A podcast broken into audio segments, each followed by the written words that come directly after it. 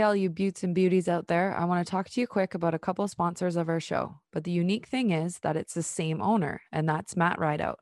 Matt has a landscaping business that specializes in design and installs for your front and backyard. He can even do water features like bubbling rocks. He's very friendly, informative, and cost efficient. He also runs Rideout Training Facility that specializes in personal training. Matt is an excellent personal trainer and will soon be doing hockey boot camps. So, all you young hockey players out there, this is the man you want to talk to. Check out Rideout Landscaping and Rideout Training. You can contact him at 519 566 0026.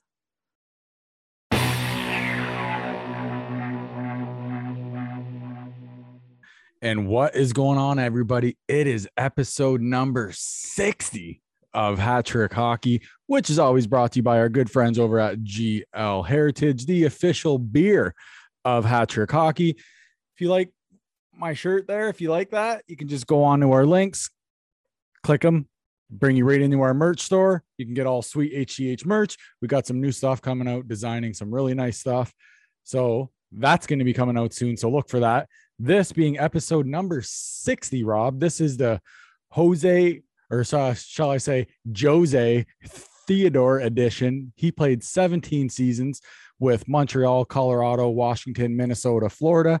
He played 647 games. He had a 2.68 goals against, 909 save, 33 shutouts. He had 286 wins as a goaltender. He's a World Junior and World Cup gold medalist. He's won the Vezina, he's won the Hart, and he's also won the NHL most sportsmanship award, like Rob's Esso award there.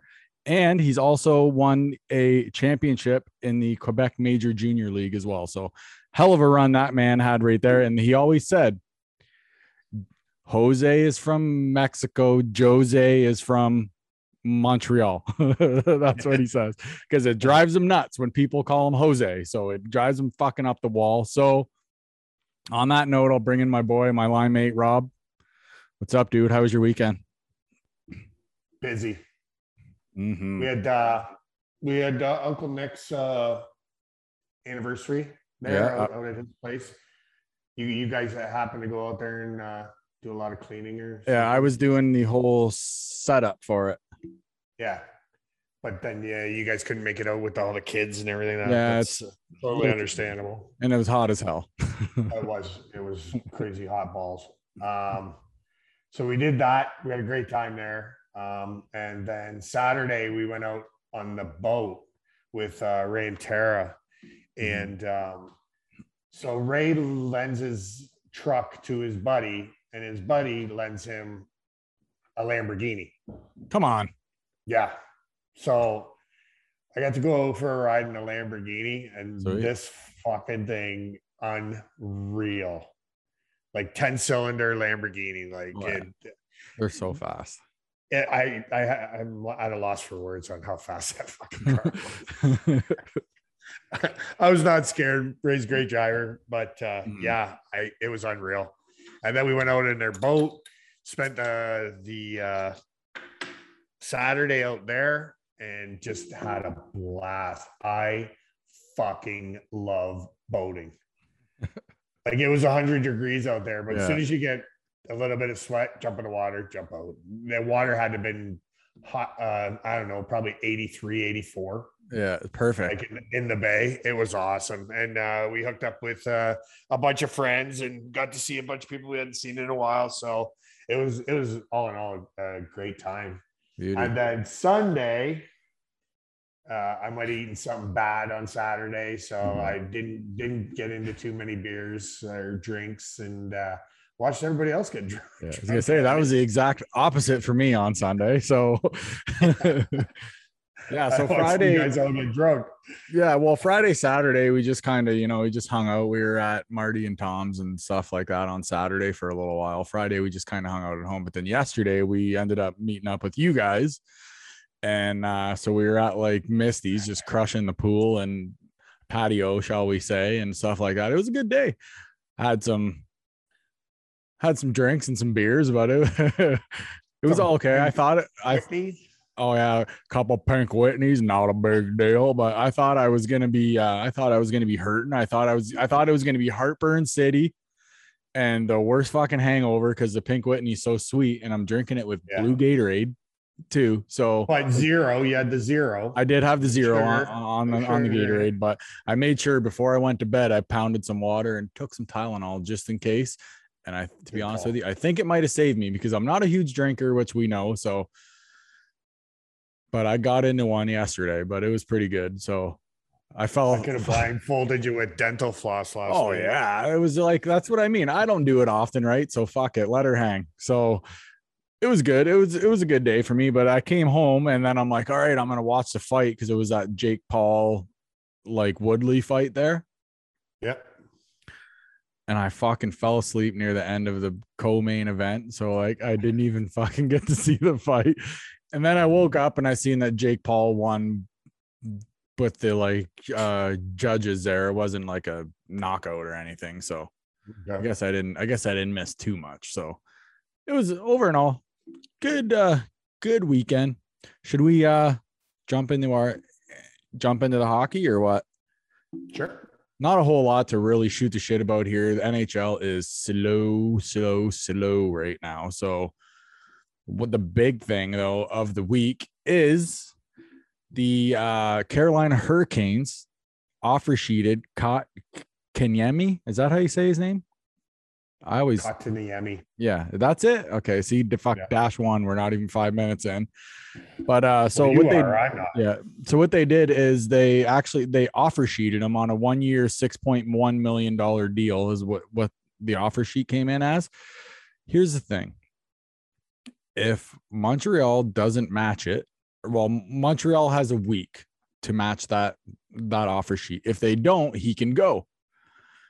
Now, if he goes to Carolina, though, now Carolina's on the hook for a 6.1 mil for a guy for one year, who, in my honest opinion, is a three to four million dollar range guy.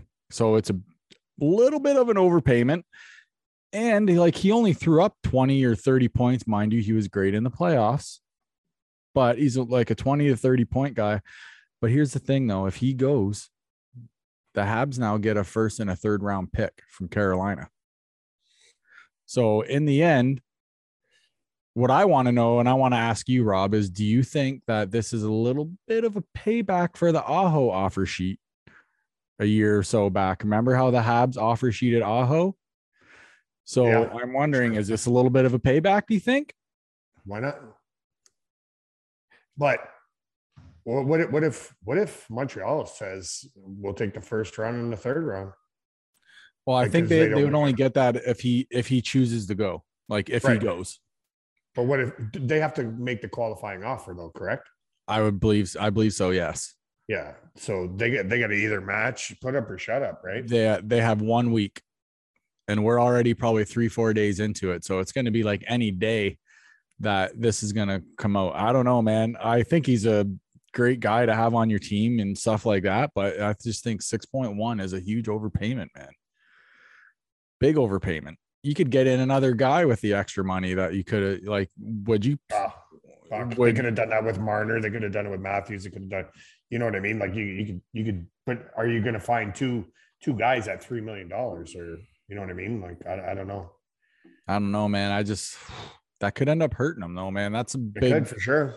that's a big thing to lose if you lose a first and a third rounder because of something over ha ha ha here you did this to us or whatever. But But I don't know. Kotkaniemi is a good hockey player. He I is don't good. know Six point one million dollars worth, but Steep. that's that's that's that's a lot of money. That's what I mean. ho- So how how long did they offer that? How how big was that contract? How long was it for? I'm sorry, I didn't. it was for one year, six point one million. Okay, So I don't know. that could suck, man. I tell you what, someone could be getting in shit in that freaking Carolina office if they have to give up a first and a third rounder and have to pay that salary. So I don't Well, know. it We'll depends see. on where they finish, right? If they're Yeah. finishing, if they finish in the playoffs, Or they win know. a cup. their their their first rounder is going to be Mm-hmm. in uh twenties. You know what I mean? Mhm. Or Yeah. at least what 16, 18? hmm Yeah, that is true. Speaking of the Habs, So everybody was all worried about Carey Price. Like, is he going to be back in time for the season? Price is going to be ready for camp. so There's no calm down. Habs fans. Calm your tits. All right. Like Jesus, people are people are like freaking out. minds. What's that? I said they were losing their minds. Oh, get rid of him! Get rid of him! Oh, Oh, my God, is he going to be ready? Is he going to be okay? Is he is, is he leaving? Is he going Mm. to is he going to the Kraken? Is it you know like fuck fucking Montreal fans? and, and then and then he'll be back for camp. Brutal. Um, moving right along. Like hey, I hold said, on, hold on. I want I want to touch on it a little bit. Sure. So I I work with some Montreal fans and they're Oh, they're all talking and like they're like, fuck him, get rid of him, trade him. Like this is right as they're coming up to the playoffs and they're struggling a little bit. Like, and we both know that they, they shouldn't have made the playoffs if, if it was a regular uh season. yeah. Um, but they're like, oh, Carey Price is a bum. You got to get rid of him. Like, trade that bum to my team. I'll be fucking happier than hell. But then my brother said, uh, Kenny, he's like, you know, if they traded him right now, they would get so much for him. And I said, You're the only one that said that. You didn't Mhm. say he was a bum, but you know, he's getting up there in age. But you look at Fleury, and Fleury's getting up there in age too. You know, like he's older than Price, hmm but he's still still a hell of a goalie. Oh yeah, Like, they're both. take are. that- if if if you had less shots, if you if you allowed less shots on Price, you know, why don't you take a look at your fucking team and say, well, if we allowed less sh- shots, he wouldn't get as hurt because that guy's got to be a contortionist to stop some of the pucks he does, and Oh, he does stop them. Mhm. You know, like uh, Toronto would be a fucking dynasty with that guy. If they played their cards right. Yeah. So everybody can chirp me for that. I don't give a shit. You want to know what I would do if I was the Habs? I would get guys that play D that are shot blocking specialists. yeah. You know what have I to go into that that shop top 10 shot blocking uh yeah. list that you came up with there a while ago. Yeah. Just go in there and just get guys that eat shots. Yep. And then There's a lot of them that'll take it for the team, you know, Mhm. but the, the Montreal fans just just chirping on Carey Price. I was just like, oh my god. Yeah, but how many guys you have guys are such fair weather fans. Fair weather, you know. oh, weather's good. I like Carey Price. Yeah, oh, funny. we're struggling. It's Carey Price's fault. that's funny. But yeah, Kenny though, that's a good call. Trade him while while you can kind of get something back for him. Don't while just he's let- don't don't sure. I- don't I get don't that. just let him walk. Don't just No. let him walk. Because if he would have walked with the Kraken, they, I, I, I really think they would have fucked themselves. Mhm. Oh They yeah. won't, they wouldn't have made the playoffs the next year. I don't think personally, Mm-mm. but No way. we'll never know, right? Because he didn't Mm-mm. go and he's still there. Yeah. Did you see the deal Sean Couturier got? Sean Couturier got an eight year, $62 million extension with the Flyers. Yep. So that's pretty well going to put him there. I think he might have been there. Don't quote me on it, but he might have been there almost. I think his whole career has been in Philly. I want to say, I don't remember him playing for anybody else. Well, if I agreed with you or disagreed with you, I'd be lying. But I just mean, like, I'm pretty sure that he's played his whole time there, and he's yeah, probably it sounds right. and he's probably gonna play his whole career there. He's a hell of a player, hell of a player. Yeah, he's a Worth, great I think he's worth the money. What What does that work out to? Uh, he's gonna be well, it's eight years, sixty-two, so he's gonna be probably just under eight a year, seven something. That's Probably. worth it. I oh, yeah, think. it's, oh yeah, it's not not horrible for him. That's that's a fair price for him. Yeah. So, on that note, should we just uh snap it over to our interview here or what? Got an absolute beauty on here with us. Got one of the hometown boys on with us. One of my favorite people in the world. Mm-hmm. So he was pretty funny. and have in mind too, this man fought for our country as well. So big shout out to him for that. So we'll just flip it over to him right now. You guys, I couldn't, I was laughing this this whole interview. It was funny. So we're gonna flip it over to him, Mr. Joe McLeod. Roll it. Don't talk.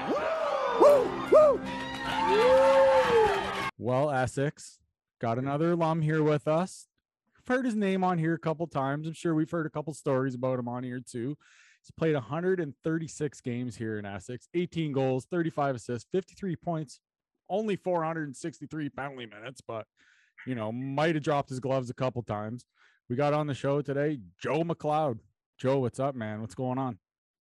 Oh, very nice to be here. Yeah, Go ahead. Yeah, open it. Hey, Yeah, uh, cracker open, buddy. hello to everybody in Essex and Maidstone, Woodslee, and all my friends, and thanks to Rob and Anthony for having me, having me on. Welcome. There you go. Take a sip of that. Get get. Gotta stay hydrated. These so, are uh, These are the sponsors. locals. Yeah, locals. Sponsors of Very- our very, beer. uh, thanks to Heritage for- for the beer too. Thank you. so Joe, did you did you you like obviously grew up in these like like uh, you're from Maidstone? Maidstone. So, Okay. so the deal with that, Anthony, I hope I'm not interrupting you. Uh, No, no, no. no. But uh, I live in Maidstone. I have my whole life. In fact, I live in the house I grew up in and the house my mother grew up in. And now my children grew up. I have four little kids. They're growing up there too. So That's awesome. it's on Highway 114 in Maidstone. Uh, it used to be called that. They call it Malden Road now, but I still refer to it as Highway 114 because the nitwits that changed the name call it Malden Road. And there's how many Malden roads is there around now, right? About so I- 47? yeah. I have people like looking for Malden Road in Amherstburg come to my house all the time. Like, well, you're in the wrong spot. But yes, I, I live in the house I grew up in in Maidstone. That's awesome though, man. Now, Yeah. what's, now, I, I don't know the roads, like what, so what's? So what's- you go out. It's the main. Street so if you we're in Essex right now, so if you go out towards Maidstone on Old Number Three, like the main street of Essex, Yep. you come to the light at Manning. Cozy Corners is Yep. there. You go straight, okay, and then it's uh the next road is Highway 114, Malden Road. Now, uh, at that corner is St. Mary's Church and School, and the cemetery is there, and the post office. Turn right, go down, I don't know, a little less than a quarter mile, and I'm on the right. Now, my house is easy to pick out because uh, um, when I was a kid and when my mother was a kid, we had three acres of bush there with a pond, learned how to skate and everything, right? Uh, trails and everything. But uh, about 30 years ago, so I was around 19 or 20, uh, my dad sold the bush. So we still have an acre, but the, the bush was severed and there's six big mansions back behind me now. And it's a cul-de-sac called Belair Woods.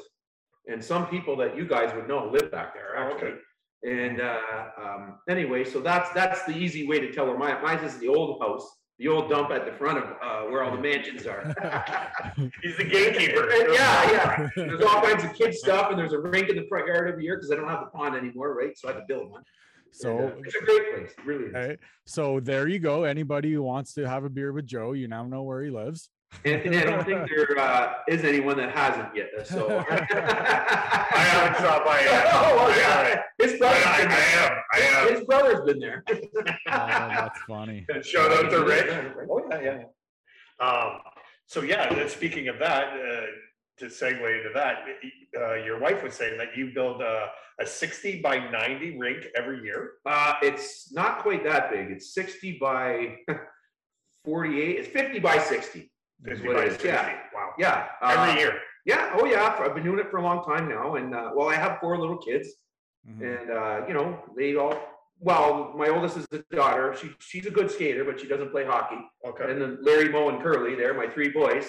Uh, they, they they play uh, hockey, right? So we get them out there, and it's good for get the kids. I'm not a big fan, and uh, you guys know because we talk about. I don't know about all these gizmos and gadgets and computers and everything. Yeah. I don't like. I call it the video games, right? So I want to keep them off that kind of stuff. yeah. I know that's the way of the world and everything, and they they know how to do it and everything. But Mhm. I also want them to have, uh, you know, they play baseball. I'm coaching five baseball teams right now. that's crazy, man. nuts. I help coach five. So, and, and I help with three hockey teams in normal years. So Jeez. it's busy, but yes, I put the rink up and you know what? I'm the person doing all the work. I've never skated on it once. In all these years I've been doing it, not once. And adults go on it all the time. I just don't because I'm the goofball working on it all the time. Yeah, man, you, you you're gonna have to change that. I know, I know. There's something wrong with that. Hey, he brought over his stick today. It's a wooden stick still that he used in his last games that he's ever played. Yeah, well, I still play, obviously, Yeah. men's hockey, but my last game for the 73s was in Yeah. 1993. So Yeah. many moons ago now.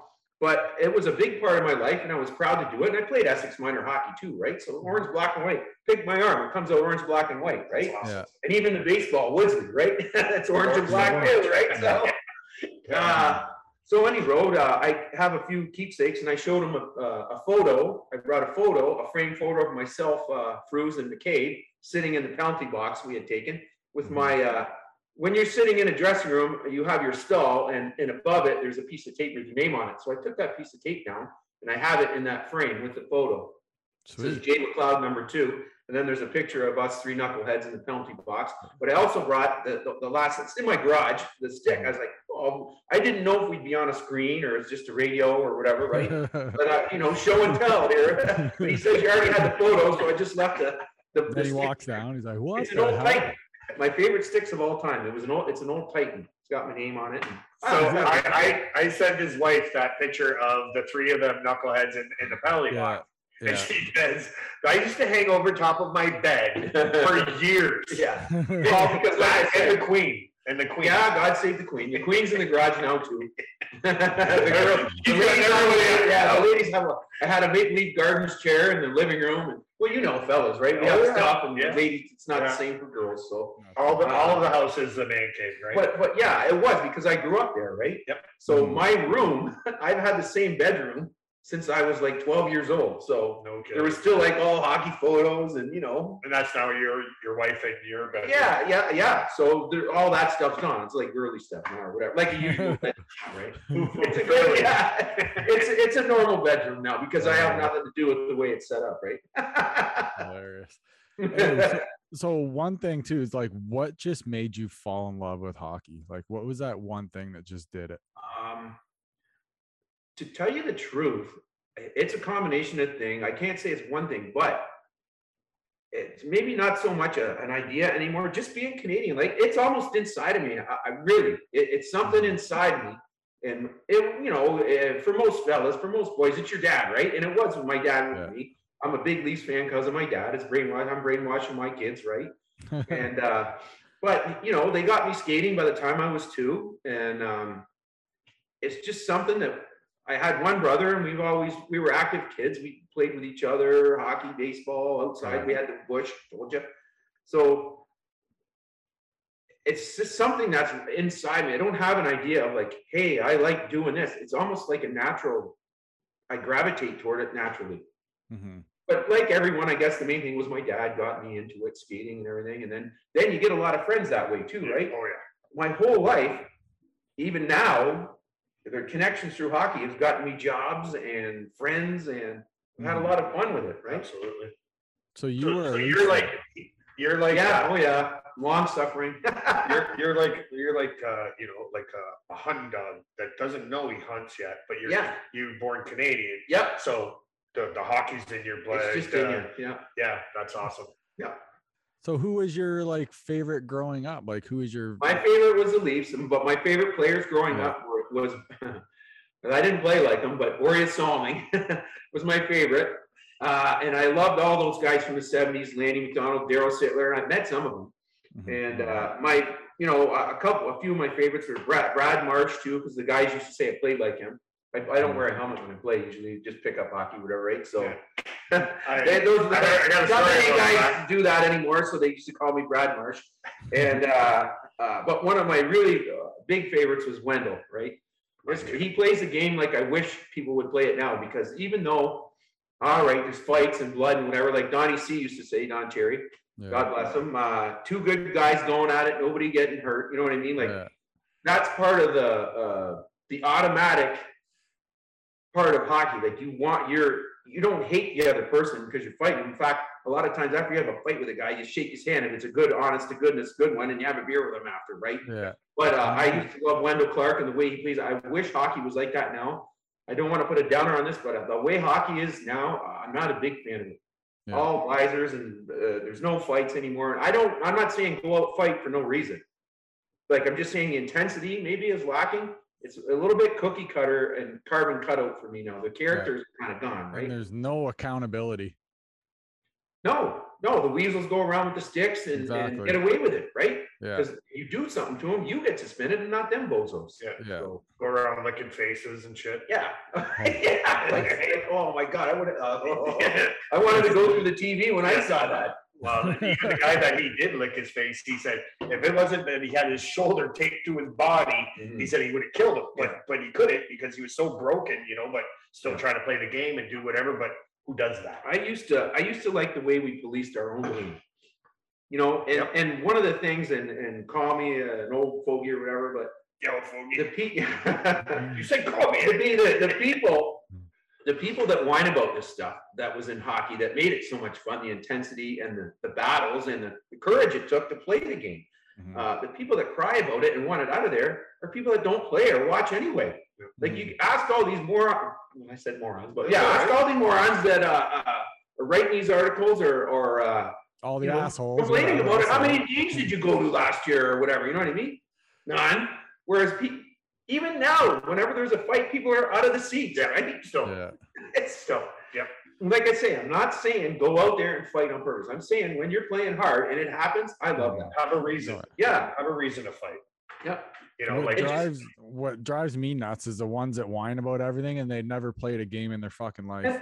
Yeah, and I didn't say that, and that's that was part of the thing that I meant about like not watching it or Yeah. they're yeah, not really part me- of the, the hockey fabric of the hockey society, right? But they Mhm. just do their uh, shots from across the bow from outside, right? And well, it's hard to watch a hockey game when you're wrapped around a tree. I can't see the TV.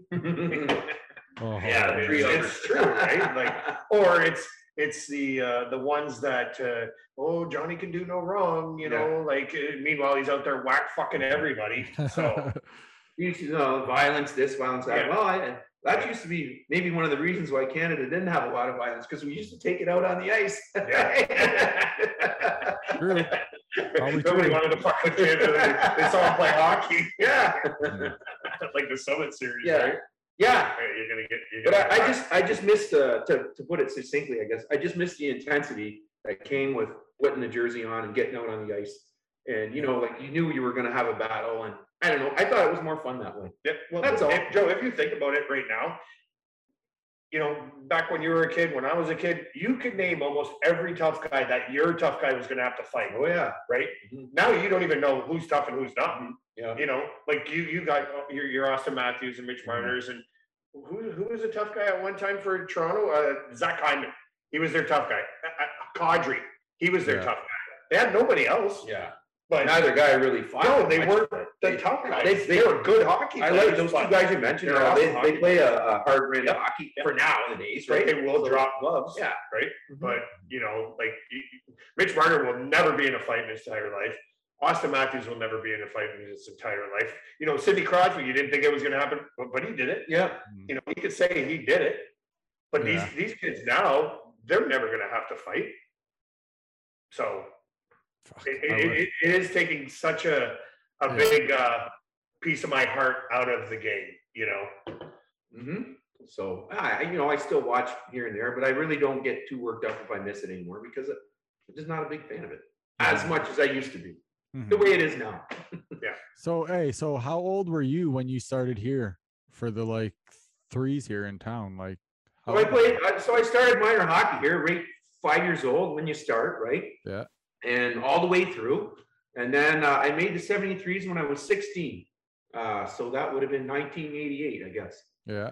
Uh, I had a, uh, uh, the first year I played uh, uh, some games. Uh, then I had a, one of my teammates in practice slashed the back of my leg and cut a nerve. And I, I didn't even realize it because it didn't really hurt, but I couldn't lift my foot. I kept tripping all the time well, yeah, walking. So I had to take a little time off, and then near the end of the year, uh, I started playing again and played in the playoffs and everything. And got my teeth knocked out that first year in Wallaceburg. Five on three brawl. There we go. Hey, I had a goal and two assists. And We had- and somebody told the story. Yeah, Somebody told yeah. the story. Yeah, it was Uh, funny on the bus on the way back because we used to take old school buses. Jeff Brett. Gretzky, yeah, he was there. He got kicked out of that game too. Well, he he said he was the one that got you to come to that game because they were going to go up with two two lines, Uh, and I he's don't like, "Get that. Joe McLeod," and he might have. uh, I don't know. He did. Oh, that's the Yeah. story he tells, and then he says, "So we get kicked out. Me and he. I can't remember who he said got kicked out with you or with him. just me and him. Or he might, it, it might have been a different play when he got booted out, but he was out of the game. I He got remember booted out with somebody else, he was sitting in the in the dressing room, and he said, all of a sudden you hear the crowd just erupt. so it's like a five on three or something. Yeah, like they, that. they had a five on three power play. Right, and you, they go out to see what's going on, and you're getting dummied by two guys. Yeah. No, it wasn't. What happened was, uh, there was a good scrums going on, a, a good fight going on. The linesman grabbed me and I fell to the ice. So I was on the ice and linesman was holding me. This big well, guy from Wallaceburg, Yeah. like it was like slow motion. I could see my helmet was up. Yeah. I could see like his fist winding up and just drilling me right in the face, like right, you know. Yeah. It didn't hurt or anything, but then my tooth was on the ground. I'm like, oh shit. So on the way back, eh, you know, whatever. I was out of the game, no big deal. Um, happy to stick up for your teammates, right? Um, on the way on the bus on the way back, it was hard to eat. You know these crusty sandwiches these old ladies uh, used to make. God bless them. They were make used to volunteer to make them, Yep. and these cookies and everything. I was like, The Booster Club. yeah, yeah. It's like whoa, a little, a little hard to eat. Uh, We had old school buses then, so I played for five years on the team, counting that year, eighty-eight to ninety-three. And uh, so the first two or three years, we had school buses and these old sandwiches, and well, we always had them. But then we graduated to Greyhounds with a bathroom and everything, so you didn't, you know, have to cross your legs, and it was like like a Rolls Royce and a Cadillac. You know, where before it was like slap shot. Yeah. oh man. now, uh, McCabe told a story about uh, him and Bruiser filing your tooth down. Oh yeah, well, it happened, happened more than once actually because so I told you I got that tooth knocked out, and uh, the dentist. Uh, I, I'm not one for going to the doctor or dentist, but I uh, I went because you know my tooth was out. The Yeah. Doctor Page in Emeryville, and he didn't put. He said your your face isn't done growing yet, so he didn't put one in that you could take out, which I wish he would. have. He put one in that stayed in there kind of, and then he was gonna fix it later or whatever. But I didn't go back, right? And I got hit in the face with a puck years later. Uh, I think it was Steve Merritt hit me in the face in Monday Night Hockey. And uh, I saw him the other day, actually. But uh, uh, anyway, so it was broken, but it was like jaggedly broken. So I got those guys, uh, and it was plastic. I couldn't feel it anyway. So we had like a, ch- a hacksaw, a hammer, and a chisel. and I laid down, and they were like, of course, there was, uh, you know, hydration involved too. Oh, But absolutely. not, nothing crazy. Like, I mean, it wasn't like a drunken episode or nothing. I, I wanted to fix it. I didn't want to go to the dentist. So we did it myself. And What, I what ended better up, uh, dentist to call, eh? Than right. Larry and Moe. yeah, yeah. And one of my friends, Ryan Firth Nerve, he, he helped me with it one, one time too, when it, I must have broke again or Okay. anyway, it's that way now. and that's from us to fix it. It's almost I mean, it's, it's straight across, but it's not like it's, there's a, you know, it's not even with my other teeth, but it's, it's, it's not jagged You can see anyway, it. You can see it. It's awesome. Oh my god, you guys are nuts. Yeah. I'm just Now, somebody walked in on that, Hmm, right? Possibly, I don't remember. Oh, okay. Well, kind of hard to see with a Yeah, hacksaw. I'm, I'm, face. yeah, I'm, I was the patient. I wasn't the doctor. That's fucking funny. Boil some water. Oh.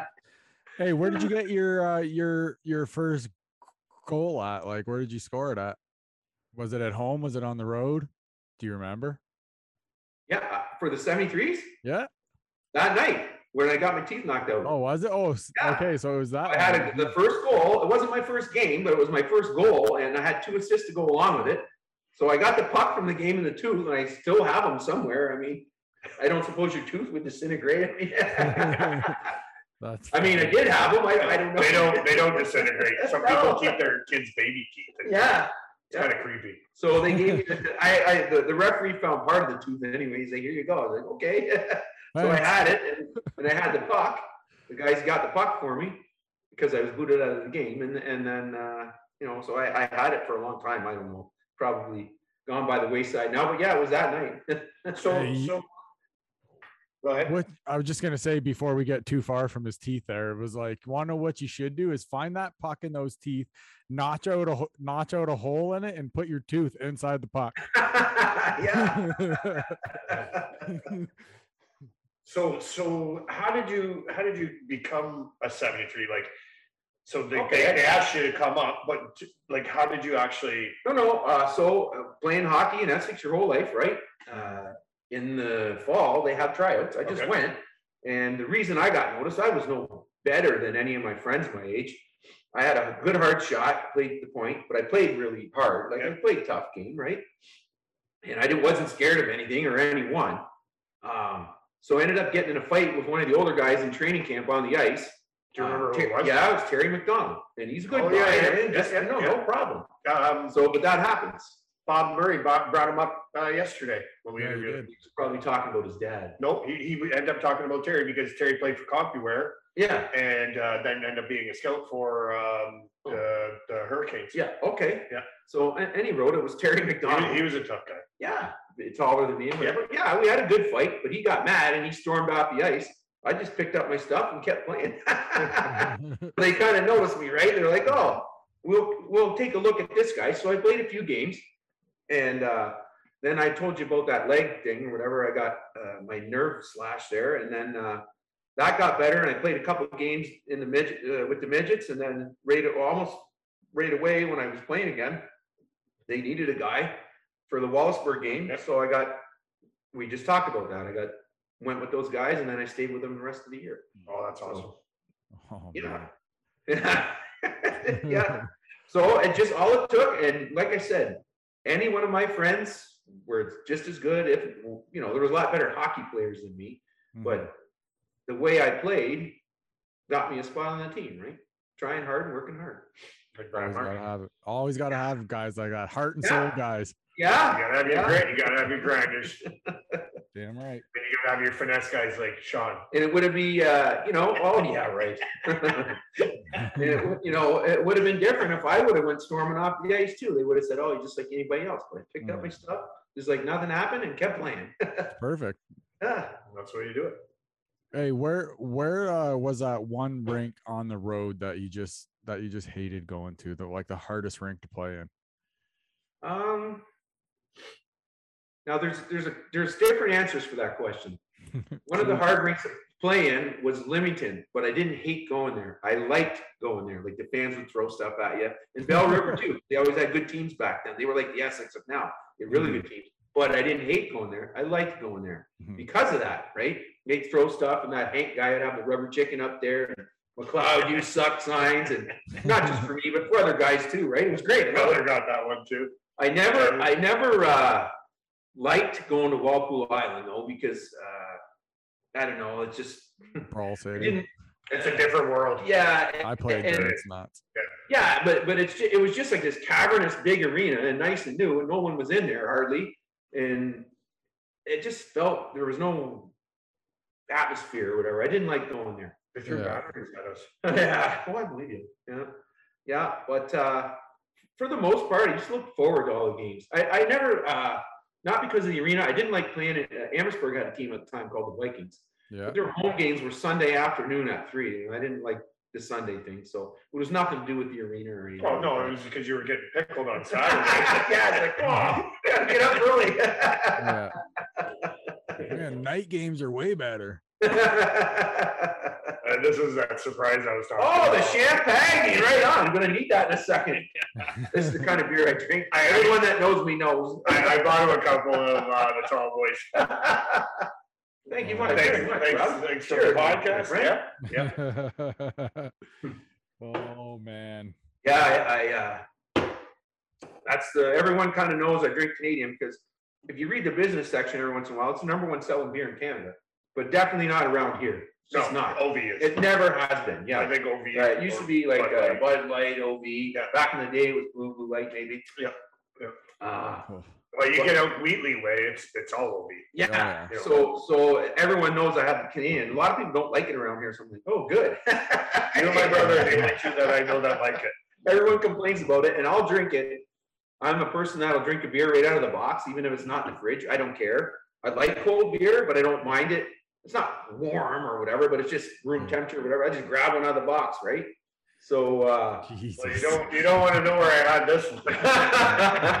Put it in the microwave for a little bit. so that's a so that's a running joke among our circle of friends is oh uh, I'll say hey you want a beer and they're like no I don't want a warm Canadian or whatever like, I got some in the fridge for you or whatever and our nickname is the champagne we call it you know It's just, just a, a, a literal pr- pronunciation of the word champagne right the Yeah, that's champagne Champagne beers. yeah That's funny. Yeah, I definitely don't like that kind.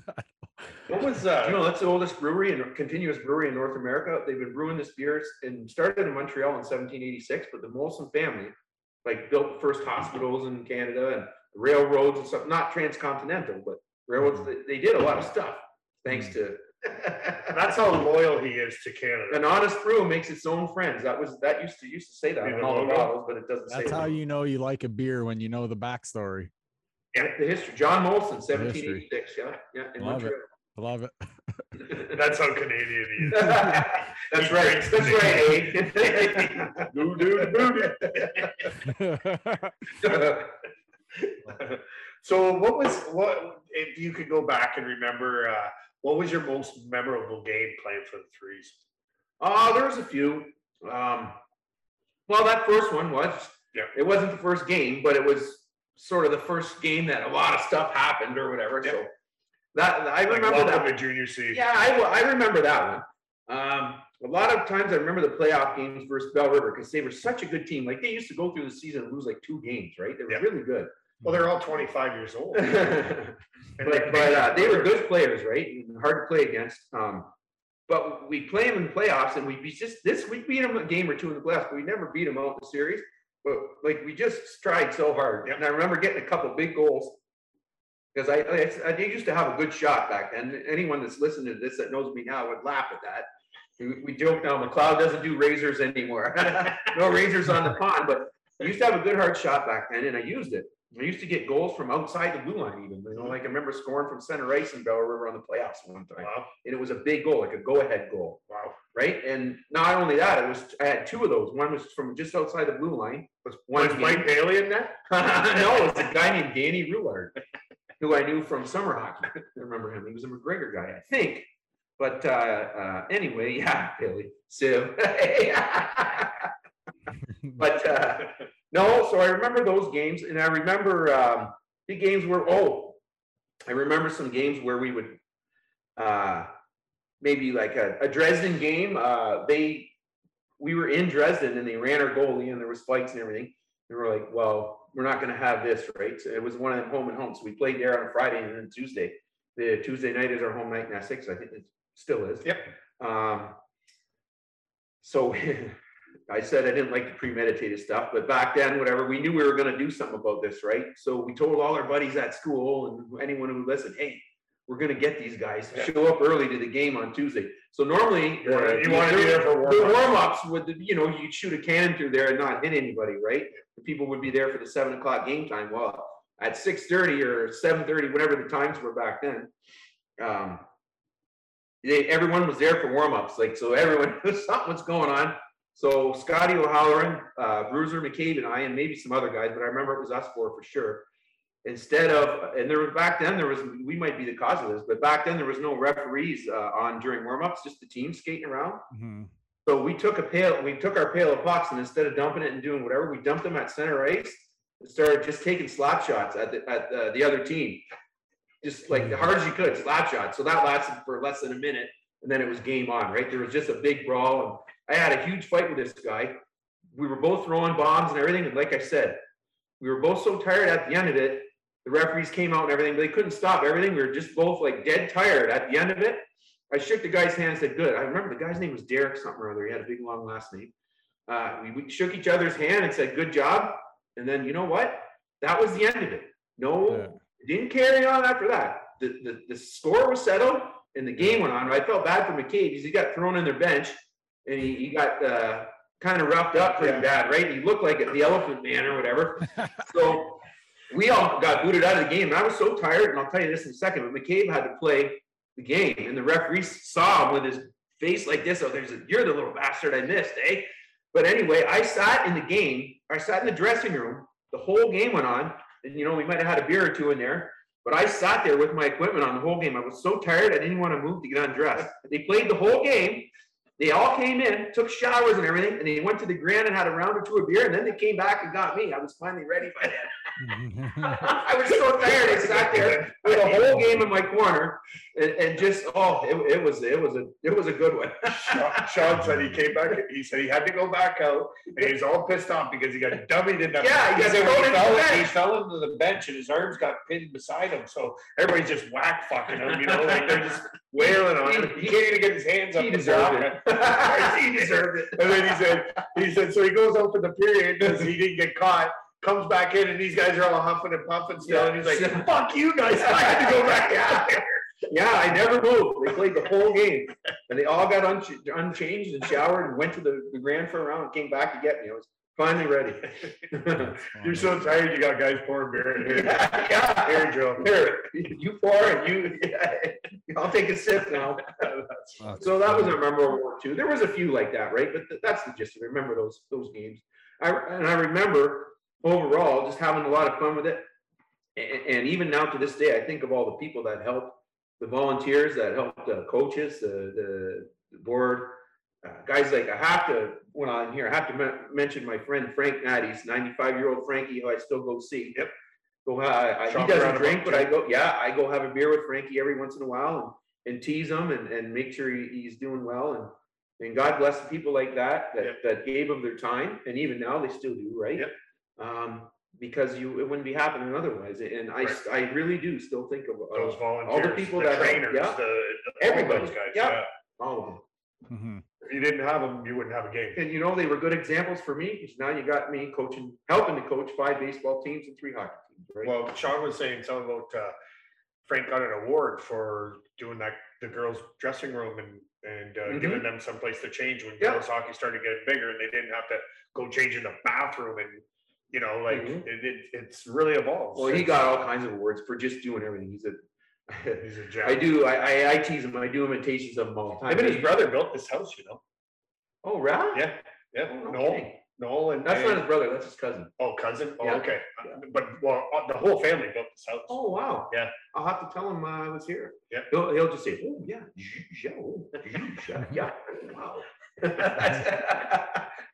Now, Oh, big you, one uh, tonight, boys, you gotta be ready, big one tonight, oh, yeah, yeah. Yeah, I tease him, I do, I, I- I'm not going behind his back, I do it right in front of his face all the time. Well, I, all- all I remember is always seeing him either at the arena or on his bike at the baseball diamonds. Yeah, Out in the fields, going to get baseballs, putting them all in his basket, coming back, here you well, go, boys. baseballs wasn't the, the only thing he got, he, he, he- Cans. all and- kinds of empty. Oh, yeah, for sure. Like But he'd tons always, of we'd always bag them for him. Yeah, Just, here you yeah, go, take a yeah. break. Good old Francis, Yeah.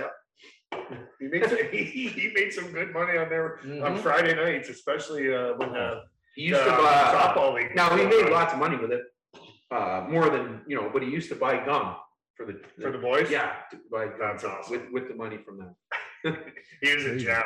What's your, He uh, is, he is a gem. yeah, what's your, what's your favorite Frank story? Because, uh, I have a million. McCabe, McCabe told us the one about, "O- open the door, Frank. Yeah, And he yeah. suckered the goalie. Yeah, and yeah. Frank got him off the ice. Yeah, Frank Johnson, yeah. Yeah, no, That was a I, great I know. I have, I have a lot of Frank stories because all these years I've been going to, like, I never lost connection with Frank at Yep, all. yep. I'd go to see him, right to his house, and he's been to my house for some of my legendary, I don't have them anymore, obviously. But when I was single, we used to have a big party in Mates, uh, at my house, the last Saturday before Christmas. It was called the Maidstone Bombing. It used to be from sun up to sun up. Jesus. So people would start doing scotch and beer at like eight in the morning, and it was a wide open house for anybody. There would be like doctors, judges, lawyers, pro hockey players, and just regular people there. Frank Frank was dancing. I remember one time in my living room at like midnight, and his girlfriend Mary was there with him too. Uh, and you know, I had record. Uh, I still played records, right? So I had a record player going of the Beatles or something like that. And Frank was up dancing, and, and so you like had 95 year old people there. You had like 20 year old people there, and the place was packed, and it, it was just. Uh, it was an all out. Well, it was a Maidstone bombing. the original one started as a, a bunch of guys playing pond hockey. Speaking of hockey, um, on McCarthy's Pond in Maidstone, and coming back to my place, and it just morphed into a night. We all went out to a, a pub. I think it was Studebaker's. Rode in the back of a pickup, bunch of us, but we all had our pond clothes on still. Like you know, guys wear the lumberjack Yeah. coats, and I had jogging pants on, and it was. But we had a blast because we didn't care. You know what I mean? Mhm. When the grand was closed. Yeah, yeah. I don't know how it ended up Well, going all the there. way to Studebaker. Yeah. But but anyway, uh, uh, so we ended up doing it every year after that, and for the first few years, it was pond hockey, then the party, and then w- w- you know whatever. It just turned into like eight o'clock in the morning. Turn the tap on, right? Why not? My, my, my, what's that? I said, why not? Oh, I had uh, Danny Croft, a former 73, got thrown through a window by uh, Danny Dave Manning one time. Not uh, uh, uh, uh, in anger, just fooling around, Yeah. right? Uh, I had a table. I broke it. I took a picture Those are two big boys. I took a yeah, I took a, a photo off the wall in my room. We had a I still remember this too. Uh, Shane Patimer was in there and Ryan O'Hagan. And we had the record player going because they were younger and fascinated by that. It was the Edmund Fitzgerald by Gordon Lightfoot was blasting in the background. And my brother was just, I don't know, my brother Tom was just really drunk. We all were. I just, for no reason, nobody was mad. I took a photo off the wall and just gave him a Buster Brown collar. I just smashed it over you know, he fell on the ground. And they're like, Joe just killed his brother. He was fine, right? It wasn't like a, it was a picture. Yeah, it was no big deal. Yeah, it wasn't a chair. But yeah, exactly. So anyway, they were like, wow, what's going on around here? But the, the, the thing is like, where like, there's a record player going with Gordon Lightfoot on. People are drinking and then pictures getting smashed off the wall. Was it But the, it- uh, that's just the normal for the bombing. But it, was it the Edmund Fitzgerald? yeah, that was the song. Yep. Yeah. I can play that on guitar now, actually. I played it the other day. We're com- I'm coming over. Hey, Well, hey, I still have pictures on, hey, I still have pictures on the wall. Hey, I'll get, I'll get the collar. I'll take the- You you can't hurt this. It's so fucking big. dude, That's so- off the ice is where all the best shit happens, man. It is, but it's it's the guys that you grew up playing hockey with, or, Yeah. or softball, or whatever sport it is that you do. That's the That's connection where you that gets have you to have together. your family, your Yeah. kids do, not playing video games. Video. You know, they Video, yeah, they- because they they they never they're virtual friends. It's not reality. Unplug Right. it from the wall. What do you have? No, right? right. Hockey sports, hockey in sports is the connection that gets, you know, all these stories about parties and stuff, that gets you that framework of friends to, Mhm. well, not just party with, but like I said, I've gotten the last bunch of jobs I've had over the years. I drive truck at Chrysler now. Mhm. Um, through hockey buddies, right? And before that, it was Jamie, uh, uh, McDermott, uh, when I was working for him. Wow. That's the first time I've called him that in 25 years. at least. And there's people that don't know the show or don't know him. They're going, "Oh, what do you call him? Well, it rhymes with jig. rhymes with jig. That's so funny. but, but any any any road, uh, yeah, and, and uh, you know, so so there is uh, not only just the sporting thing, but uh, your whole life can be influenced by getting involved in these activities, and you get lifelong relationships, friends and coworkers and whatever, and even the ones we still hang around with our group, our solid group, quite a bit, and we because all our kids do sports and everything too. We coach together, and Yeah. you know, some some of uh, my friends, I'm their godfathers for their kids and stuff like that. So it's uh, it's just a good thing to get into things like that instead of just sitting in your room. Yep. You know, it give it gives you uh, You don't remember what your kids look like. yeah. I, I love I love calling your house and they're like, "May I ask who's speaking?" Yeah, well, like that's. Rob Sawyer. They better. Uh, Dad, Dad, it's Rob Sawyer again. Oh yeah, give me the phone. Well, I Like don't you have- a cell phone, right? no, no, uh, yeah, it's just a landline, and there's no ID phone or no answering machine on it. So Old school. people get annoyed with me because I I, I like to prefer to deal with the peak. Yeah, I have a rotary phone too.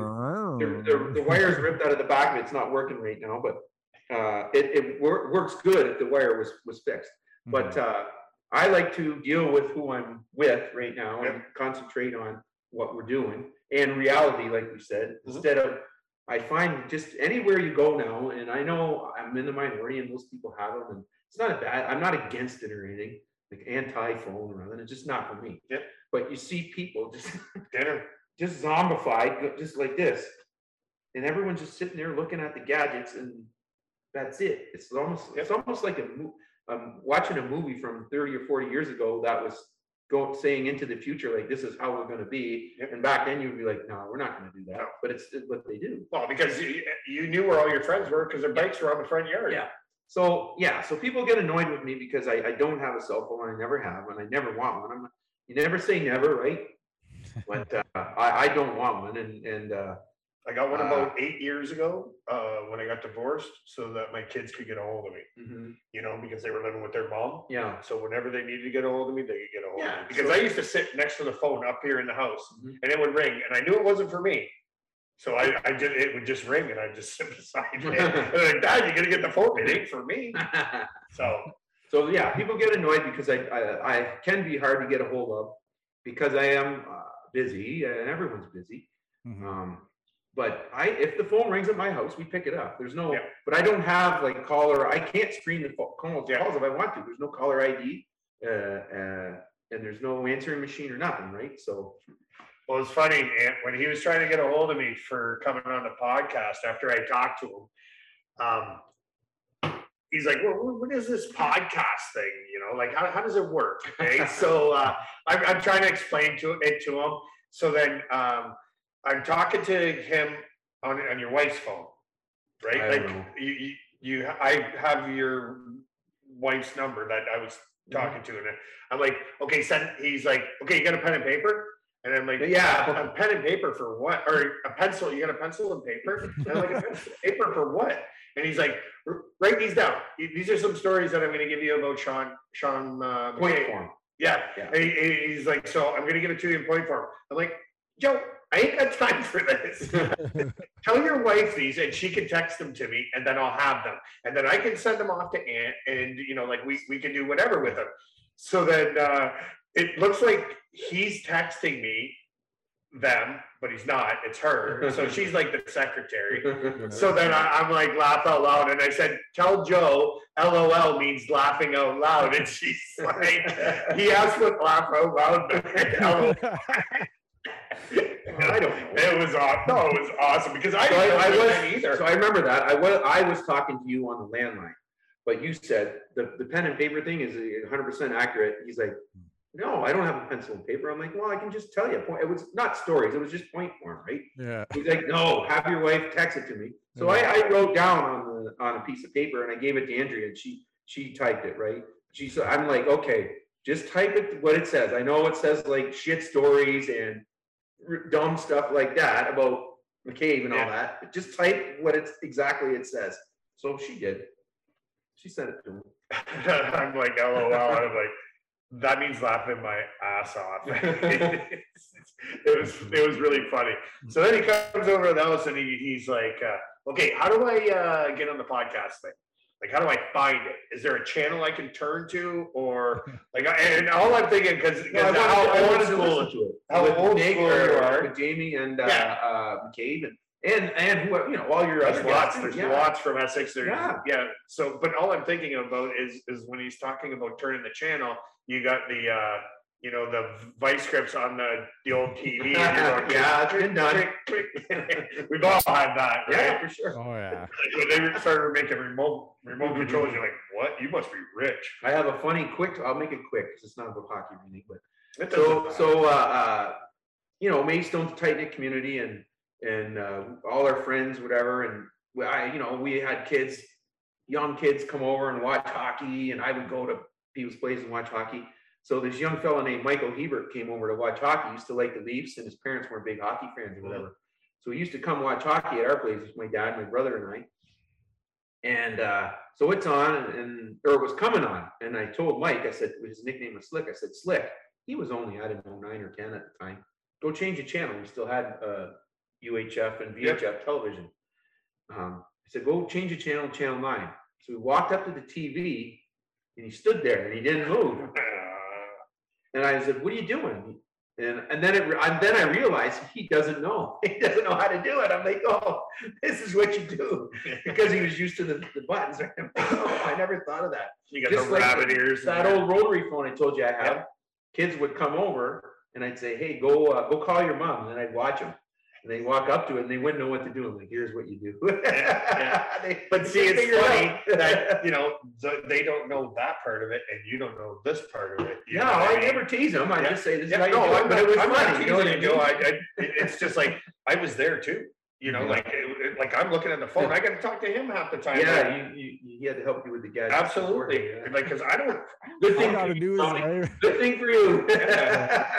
hey Rob, and then every once in a while I get the Will you uh update? Gotta hook me up on Netflix. Yeah. Will you hook me up with my Netflix? I got, I got the Cardinals. I take a picture of the number. He hooks it up through his phone to my TV. What's he watching? My Little Pony?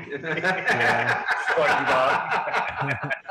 Spon- Barbie? Spon- Slap Shot's on there now. They just got Snapshot on Oh, there. I, ha- I have uh, the, the video, t- VHS. I bet you I do. do, hundred percent. Come on. You got all Yeah, I thought you were gonna good. say he's listening to Gordon Lightfoot on eight track. No, it was a uh, album, Yeah, record album. yeah. But I do have the Gordon, I don't have an eight-track player anymore, but I have eight-track tapes, and Gordon Lightfoot is one of them. Roy Orbison, Gordon Lightfoot, the Bee Gees, the Beatles. Oh, the Bee Gees. Oh, the Bee Gees. I think we had ABBA, you know, yeah, okay. So anyways, Good tunes. yeah, for sure. Now, you also joined the military Yeah, late, late in life. Yes. Um, How old were you and what made you decide that? Okay, Rob. Um, so that's kind of a big long answer, but but but uh, we had the war going on in Afghanistan, and my family, uh, the McLeod family, has always been, and different names, you know, like uh, King and whatever your family names through through the years or whatever. But we're all British Empire people, right? Well, I still, you know, I swore an oath of allegiance to the Queen when I joined the army, and I take that very very seriously uh, you know, to, you were joking about the photo before, but I do have a picture of the Queen in the garage, and Yeah. you know, so I take all that stuff seriously. But anyway, uh, I'm a proud Canadian and, and proud of the history of our country and of the Empire and Commonwealth. But my family, going back through the years, whenever there was a, a conflict or a war going on, and even when there wasn't, has done our duty to our countries. Uh, my great grandfather was in the British Army in World War One. I survived a gas attack at uh, Ypres there. Wow. Uh, and um, my grandfather was in the Canadian Army in World War II. My grandmother was in the British Army in World War II, in the act, you know, shooting the German planes down over London. Jeez. And because they the the anti-aircraft batteries in the in in the home, you know, in the home islands, and were manned a lot by women because the fellows were overseas, right? Right. Uh, and my dad was in the, the regular force in Canada here. He's in the Royal Canadian Engineers in the 60s. So as growing up, I was always, uh, I, I really like to read a lot. I've always been an avid reader and I still am. Um, uh, so my dad gave me books. I read comic books and kid stuff too, but from an early age, I read biographies of like Winston Churchill. I named one of my kids after Winston Churchill. One of my kids is named Winston Okay. but uh, uh, just historical figures. I don't read a lot of fiction, but I read a lot of history, military history, and things like that. So I was always kind of into that kind of thing and had a feeling for it. When we had this, when I was younger, when you usually join the military, we never really had any big time wars or nothing going on. They didn't really need a lot of people. I did try to join it one time when I was 17. I walked all the way from St. Anne High School in the rain to Forest Glade. Said, "Hey, I want to join the army." but it wasn't it wasn't like in the movies when you walk in the door and they cut your hair and throw you in the whatever Mhm. uh, the guy was very pro- professional you could see I was just some young guy that kind of didn't know what he was doing Yeah. and he's like listen son he's like you got to uh come here it's like a regular job now you have to apply you have to come with a, a resume and what you're doing and you know you, you can't just go into it and we take you. There's only certain spots open. Right. we don't have that big of a military. It's bigger right now because of our missions and everything but normally we have a pretty small permanent force and a few reserves or whatever right? So he sent me packing and then i didn't bother with it. But then afghanistan came along and uh you know we were getting people killed and i thought you know my dad and i had a trucking business and i didn't have much time to do anything but it went out of business in 2006 so i thought if i'm going to do something about this i better do it now.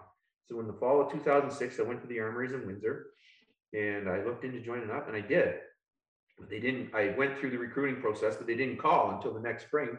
May 1st 2007 i was sworn in and uh, i went away for basic training that How old summer. were you then? I was 34. I turned 34. 35 in basic training. and and I'll tell you the day it was because my birthday fell on the day that we had to do our gas hut training where you where you they put you through tear gas. Yep. You, you go in a little building and they set off tear gas.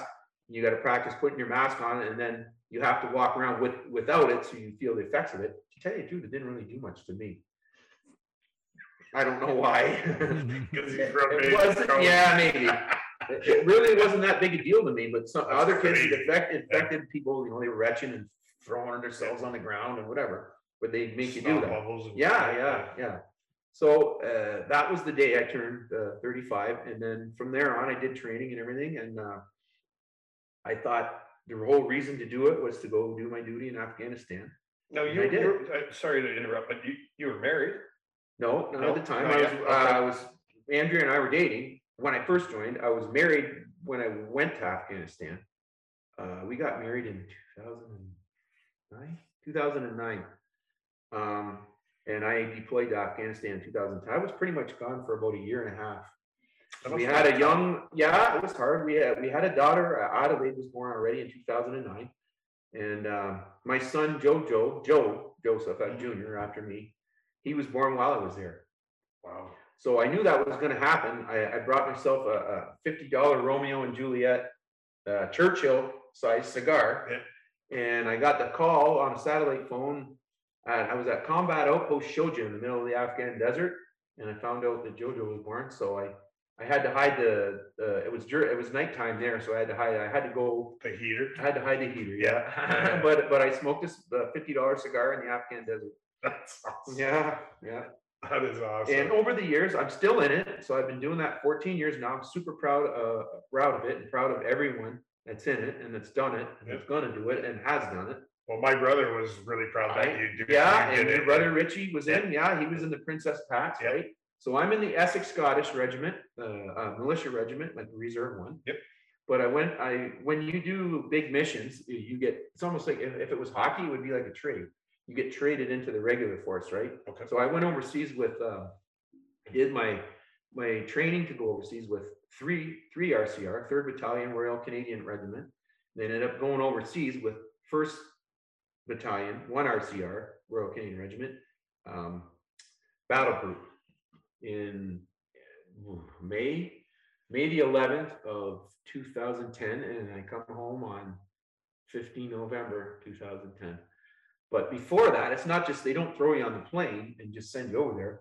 Before that, yeah, like I had to go live in Petawawa for six or eight months and then, um, before that, I had to go to Meaford for a little bit of time, and before that, you know, there's a process you have to do. Right. So I was gone for. A got lots of training to get to go, Mhm. right? I was gone for a better part of a year and a half for that one, and then I've done some missions over the years after that. Last year, uh, the, the most recent one was last year when the military took over, uh, those nursing homes in Toronto. Uh, I got sent there for two months.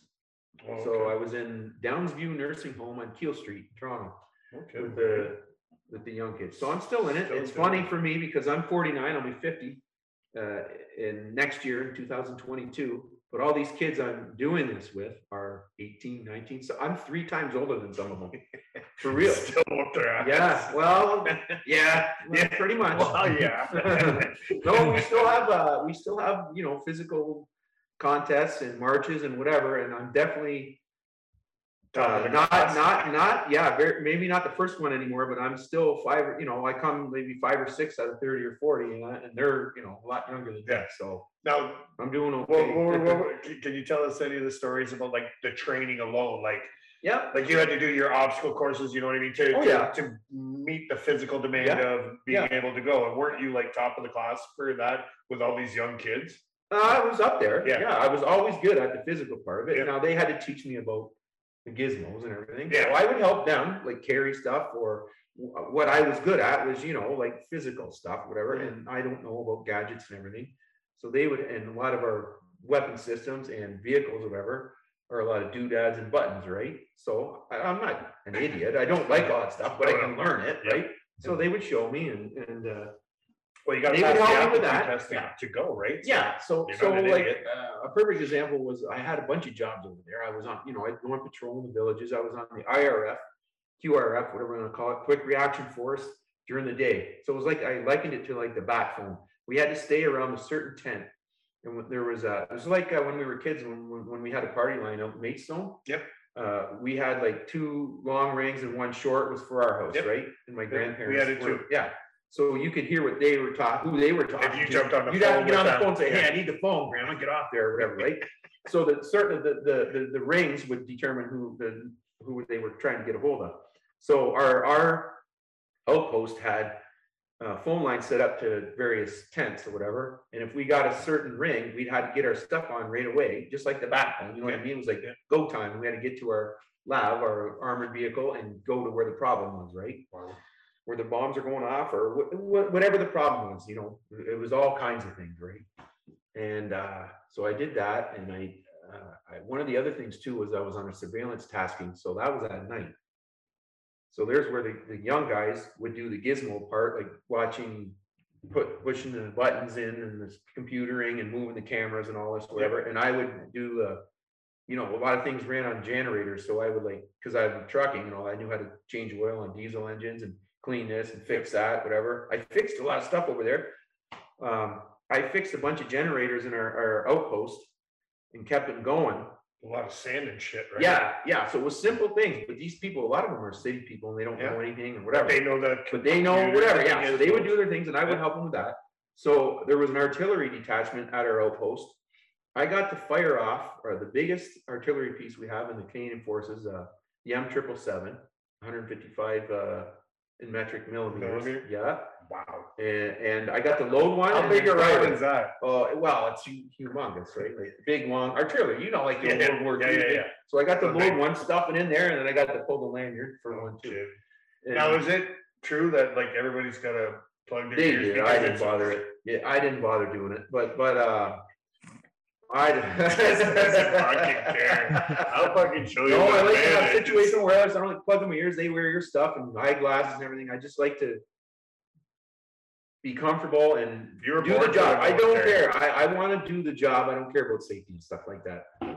Whatever that makes me sound like, I don't know. I want to get properly and to a high degree, whether what happens to me, I don't care.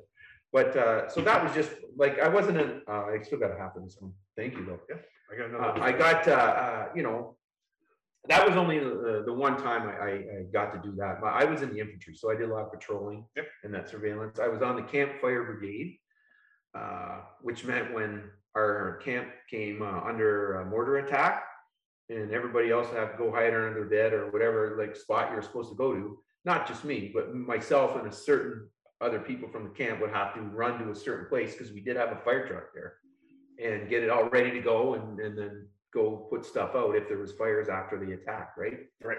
And I also, I mentioned the generators, I also did, did that too when I was over there. I didn't, didn't, I never had one day off the whole time I was there. That's crazy. But uh, what that leads up to is, uh, did you have a hockey rink there?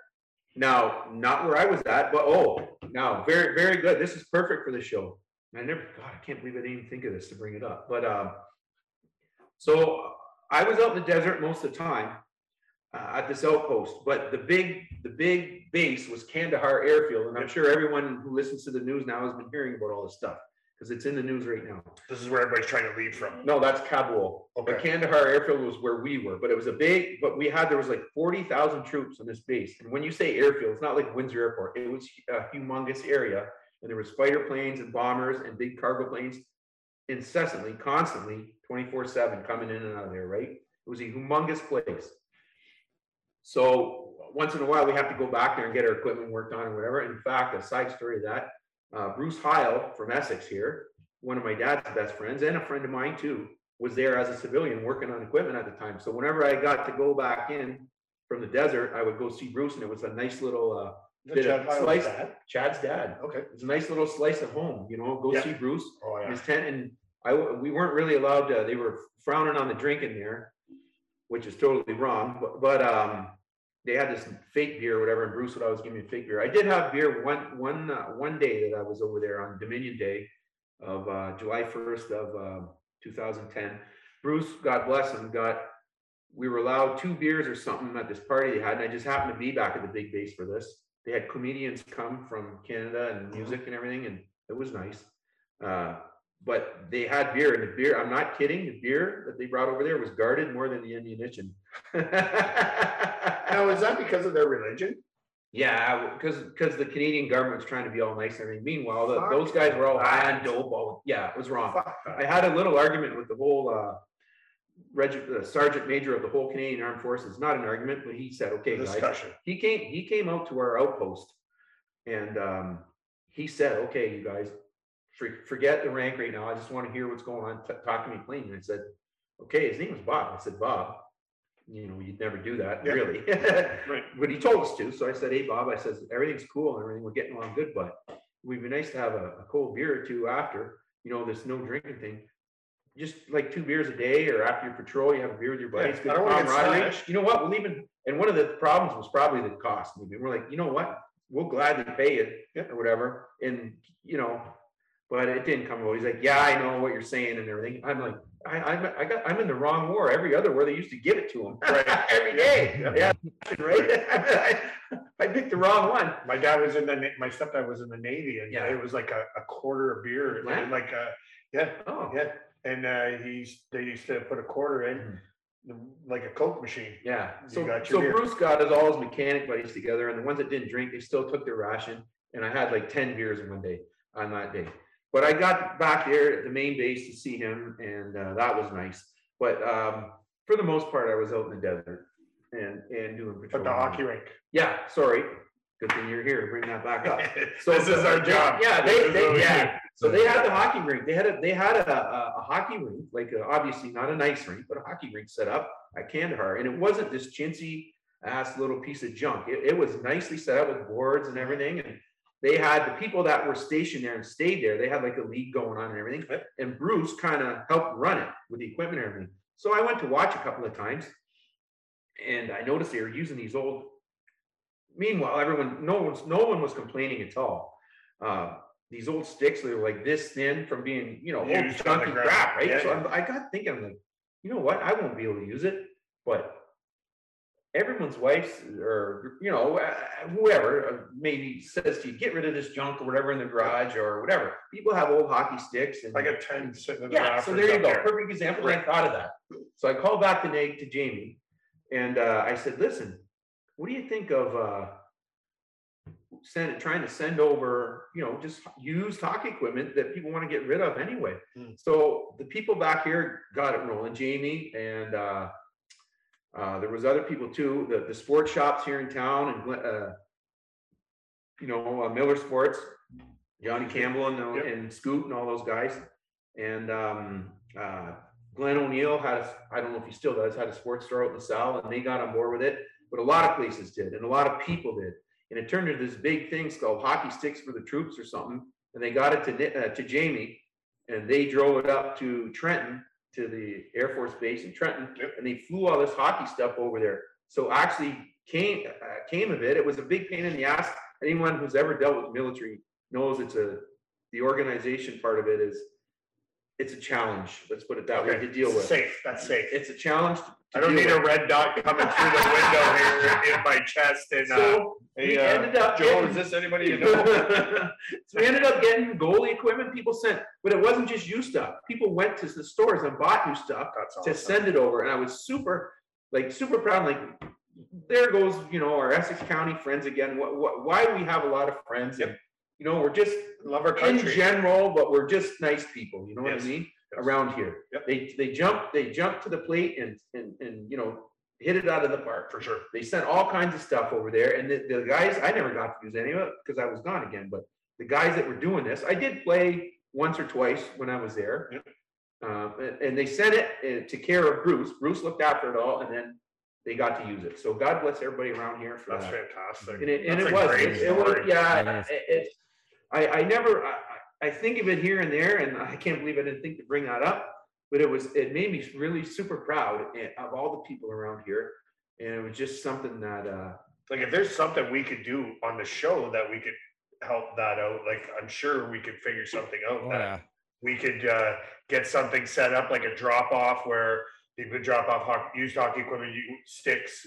Like what, what do they want? They, they they don't use shin pads, isn't it just like road hockey or Yeah. whatever, right? yeah, the orange ball. So, yeah. Some, some sissies would, would wear, You're uh, in the army. Are you Some- shitting me? yeah, some sissies would wear, uh, knee things. Oh, they got to be the clerks, eh? Or It must have whatever, been, right? yeah. Quirks. Those- those pussies. Works. Because you know the cooks, they got extra knives on them. They don't give a I, shit. I, yeah, I was gonna say, I don't wanna make fun of the cooks, but that's the wrong guys to make fun of. Yeah. But, uh, no, it was a really nice thing and, uh, um, my newspaper buddies, Bob Duff and I, I think it was Duffer did an article about it and everything, so people got to know uh, what to do and Yep, whatever. It might have been Mr. where Gervais, but I think it was Duff, Duffer that did it. But do you know if it's still going on? Like. Oh, no, it was a one-time Oh, deal. okay, okay. Ju- Just for that, uh, they got the whole, you know, they said, okay, until this day, Yep. bring all the stuff and then we'll ship it over there. And they did. Well, maybe you can find out if they still need stuff. You know what I mean? And, uh, Well, there's no, we don't have anyone over there. Oh, yeah, everybody's You know what I mean? yeah, Yeah. yeah, yeah, and- yeah, and- yeah. But going forward, it's nice to know that we give. you, you, you would if you needed to, right? Yep.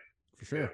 Because like last year, I was sent away for that two months and, you know, I, I had, uh, I was in Toronto and it was the easiest army deal I've ever done because I'm in the infantry, infantry. Usually you, you, you get a tent at the very most, or you're just on the ground outside or nothing, right? Mhm. So They put us up in these hotel rooms, suites, and you were the only one in the room because of the sick thing, right? Mhm. Over you. So, but it was sort of lonely, right? But, but I had neighbors, uh, Sean the first from Maidstone. Yep. We're going up north uh, with pockets and, uh, um, they pulled, they pulled into the hotel or saying they brought me a care package from Oh, home.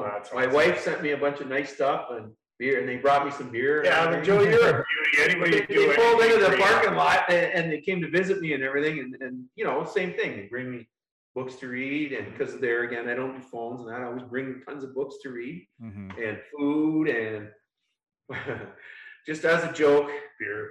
my wife sent me a six pack of those rainbow beers because you know uh, uh, here McLeod, here's in front of the young the Yeah, guys, right?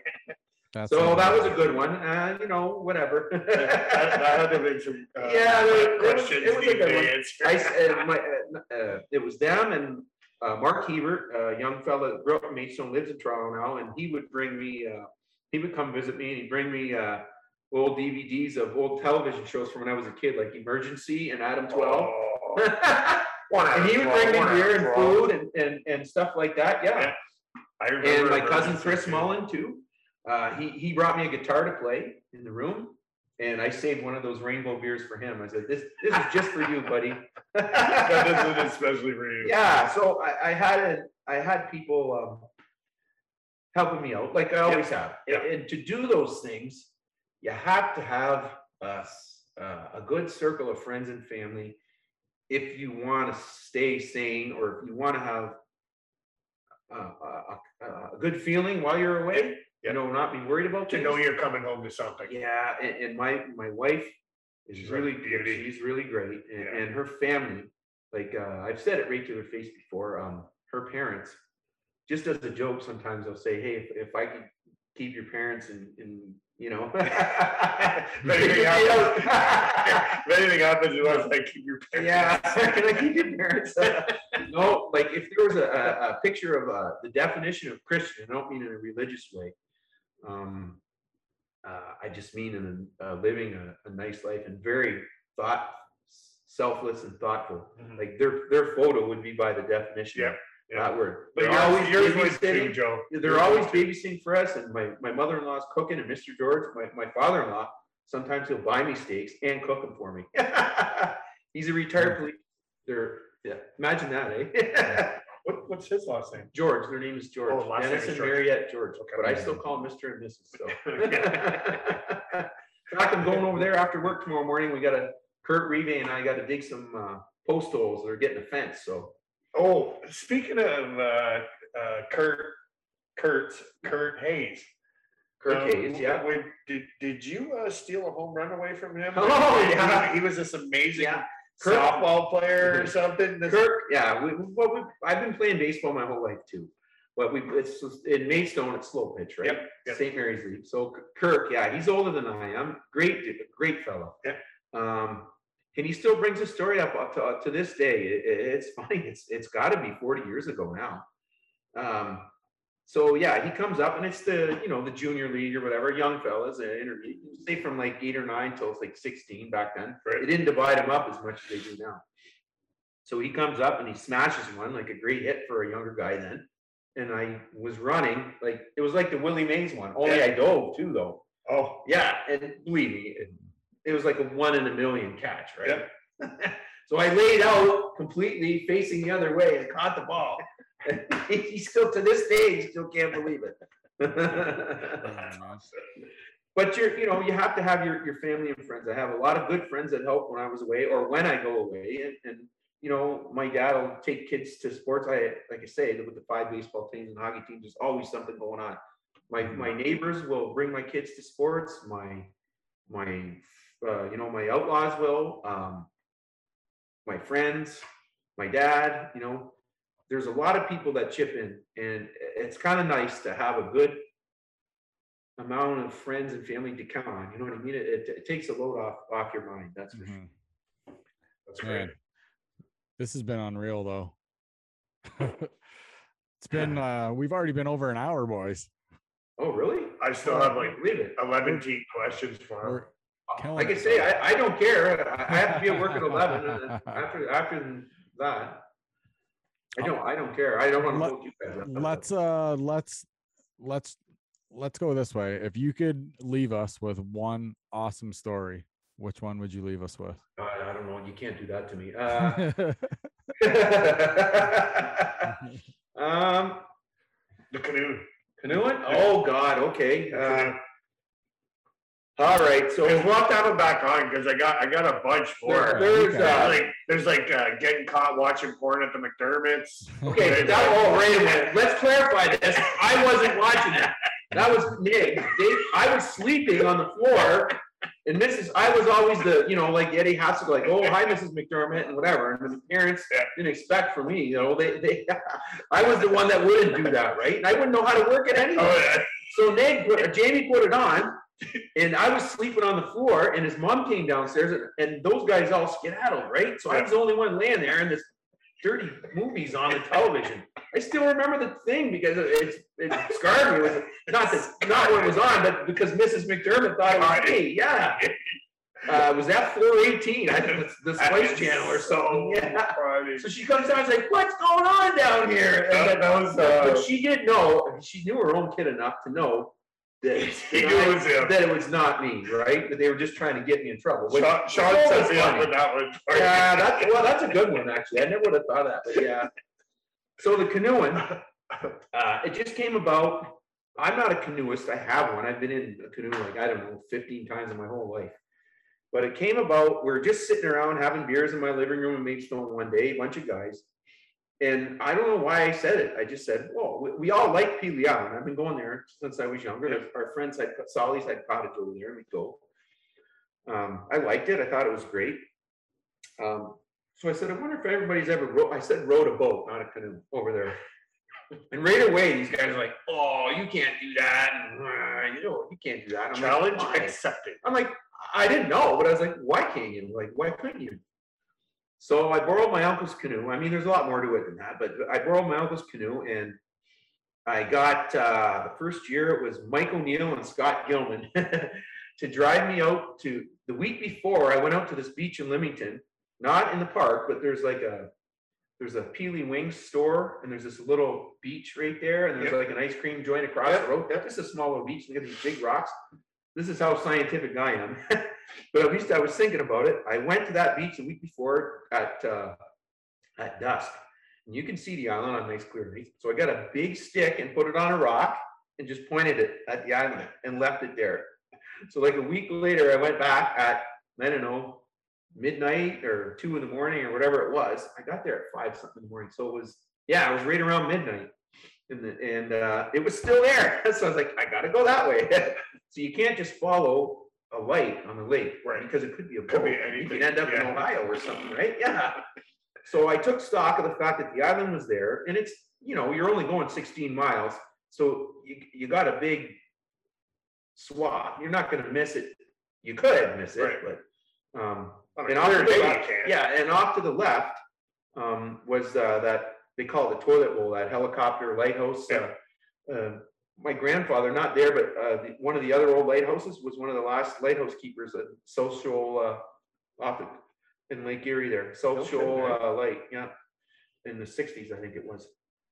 Uh, but uh, anyway, so I said, "Oh, okay, I'm going to do that." And it was nice enough night, so those guys they didn't want me to do it. Like they were so scared for me. Wow, fucking 16 miles. Yeah. It's a big lake. And it was at night too, right? So uh, so I started off and I had a life jacket. I wasn't wearing it. I used it as a cushion. I had a, a, a ghetto blaster skate laced across the cross member and I was playing cassettes of like the Beatles, Gordon Lightfoot. I didn't think that was such a good thing when the Edmund Fitzgerald came on. I was like, ah, uh-oh. and I had sandwiches and I had a few beers and I had a bottle of champagne for if I made it alive. Yeah. So the first year I did it, With the sandwiches from the Lady Auxiliary. no, no. Uh, I forget who made them, but uh, uh, I I could only take like a bite of a sandwich. Not being, I've never been in a canoe before, really. So I didn't realize like the canoe started going into the wave sideways like this. Yeah. I couldn't stop paddling really. I take a bite and I keep going. I never even drank a beer on the way over there. I take a sip of iced tea or water, whatever I had. Um, and I was lucky to make it. There was all kinds of adventures. The it, it, the the dawn turned into a complete fog. I almost couldn't even see from me to you away. No shit. So I lost sight of everything, but I didn't lose. I didn't panic, right? I Did you said, have "Okay." a, a compass? No, I had nothing. So uh, I had my wits about me, Rob. On my So- stick. It was still pointing in Yeah, so. I didn't. I didn't panic. I just said, okay, you can see the sun. You know, the sun was sort of shining through the fog. The sun rises in the east, sets in the west. Right. So like, there's Dewey, So there's west, there. and there's the island. I thought of the map, right? Right. The island, north, south, whatever. So I got to go this way. Kept going. Uh, I came out of the fog, and I was in the shipping channel, and there was a freighter like bearing down on me. I'm not kidding. Honest to God, I was like, oh my God, what do I do now? I'm like, I either gotta back up a bit or make a run for it and get past him. So I made, I'm I'm not one to back away, right? So I said, okay, we're gonna go for it. So I got past where he was going. And I finally went, oh, and took it a little easier. And then he went past and I got the big wake or whatever, whatever. I, you know, it was probably 50 yards away, but it, it seems like a hulking mass going Yeah. pa- past you, right? Right. And I didn't wave at those guys or anything because I didn't want them calling the cops or like, hey, this guy needs help or whatever. Right. So I kept going. And uh, I, I made it. And as I got into the lee of the island, the calmer water, into Scudder Bay there, I put a Mull of Kintyre by Paul McCartney on the thing because it has the pipes. I piped myself into the harbor. I got off of that thing. I said, thank you. I, and I popped the champagne and drank it. And then I called those guys from a payphone. Remember Yeah. those? Yep, yep, yeah. They're like, oh my God, we thought you were dead and we were gonna call the cops and, because they lost sight of me, right? Oh, so they watched you go out. They, well, they gave me a flash, uh, torch, a flash lamp. Yep. To keep, every once in a while, flash it back to make sure I wasn't, and then they just lost sight of it, right? So they thought, oh my God, Joe's dead. So I called them, o- uh, and they all took the ferry over and it was a a fun weekend, but there was no paddling back, I'll tell you that. We barely could make it out of the boat on the way back.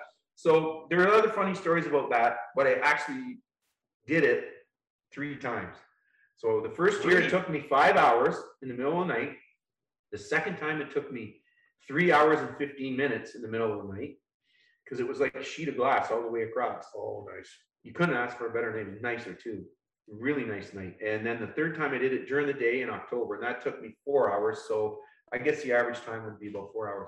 But I'll tell you right now, it's something being out in the middle of a lake on a clear night when there's no lights around you. It's like being in space. It was beautiful. Mhm. And, uh, you know, uh, we got there and the first year when those guys came over, we stayed at James's, uh, Maidstone family. They had a cottage over there and a bread and breakfast. And Mr. and Mrs. James were very nice people and they cooked us breakfast and we were, you know, feeling whatever, but we were down there and, and Mrs. James was giving me heck. She was, wasn't impressed with what I did or whatever, right? But they were taking care of us just the same. And, uh, so, but Mr. James was, you know, was an old farmer. He played football on. He's like, Mother, he called her mother. He's like, Mother, leave the boy alone. I would have liked to have been out there with him. And then, then she said, Well, there would have been two losers at the bottom of the lake then. so we thought that was good. But yeah, I did it three times. That's impressive. It's crazy, man. Uh, the, the worst boys. canoe- Yeah. Oh, sorry. No, I'm just saying we got to uh we got to wrap her up. I got to do some editing stuff with Drew and stuff like that. So, Joe, this has been nuts, man. I can't believe, I still can't believe that's a long ass trip. I'd be dead doing that, by the way. 100%. I'd be Which? dead. Would I couldn't go 4 hours on a canoe. You kidding me? Oh, the, that's, and I won't go into the whole story, but I did another one. It was in the, I drive truck and I was going through Ohio and Indiana all the time, US twenty-four. There's the Maumee River. I did that for three and a half days. I uh, rode it from Fort Wayne, Indiana, back to the uh, Lake Erie at Toledo. and I was originally gonna go across the lake to Pelee Island, but the weather was too bad. So I stopped it after that, but it was three and a half days. It was way worse than Pelee Island. I was almost getting killed like five times a day doing that. And I thought it would be this little, uh, you know, this little jaunt on the Yeah. Country River. Oh, there was dams and rapids and snakes and bugs and it, it was, it was awful. But we're gonna save that for another time, I guess. Yeah, 'cause I, I got, we, I hope you would like to come back because, uh, I definitely, uh, have a bunch Oh, more I- I- questions for you. I've had a good time. I, I've, Yeah. anytime. Awesome. We will 100% do this again for sure. Joe, thanks, man. And let's have a beer soon. Hey, I'm up for that anytime, Tony. We're down for that. Thanks Uh, for, uh, uh, uh, helping this knucklehead with all the gadgets and getting it all. yeah, someone's got to, eh? Well, I'd just like to say, I'm, I'm proud to be a Canadian and I'm proud that this guy takes care of our country. yes, for and sure. serves for us and you know that's how important it is to buy the poppy to support your your military your your veterans your everything and it's not about you you people that you know whatever Did did you just say you people? yeah, and I, and I will. And it is about you people that don't buy them because there are regular Canadians that aren't that were born here, raised here, that don't buy them. Yeah. So it's it's it's you people. It it, it doesn't mean This- anybody specific. It's about you people This that is the don't last them. fun, uh, story I will tell you. It'll take, it'll take a second and it has pertaining to that exactly. So I'm a big Don Cherry fan. Met him. I, I- you know, I think the world of him. Don't always agree with what he says, whatever, but ninety percent of the stuff. Um, so when he did that, I thought it was a farce that he was fired for it. It's coach's corner, supposed to be an opinion, right? All they had to do was say that the opinions uh, and words of Mr. Cherry aren't the ones of CBC, CBT, CTV. Should never got fired for that. As I stopped watching hockey after that, I even phoned them politely, though. I didn't. A lot of my friends phoned and swore and everything. I said, Yeah. "Listen, I turned whenever," and I said, "I'm not watching this anymore. That's crazy." So anyway, my wife. Who, who, you know, shakes her head at how myself and our friends are about stuff like that. But God bless her, she got me this shirt for a present, but she hides it on me. She won't let me wear it except for around Christmas because she knows I'd wear it like every day. Mhm.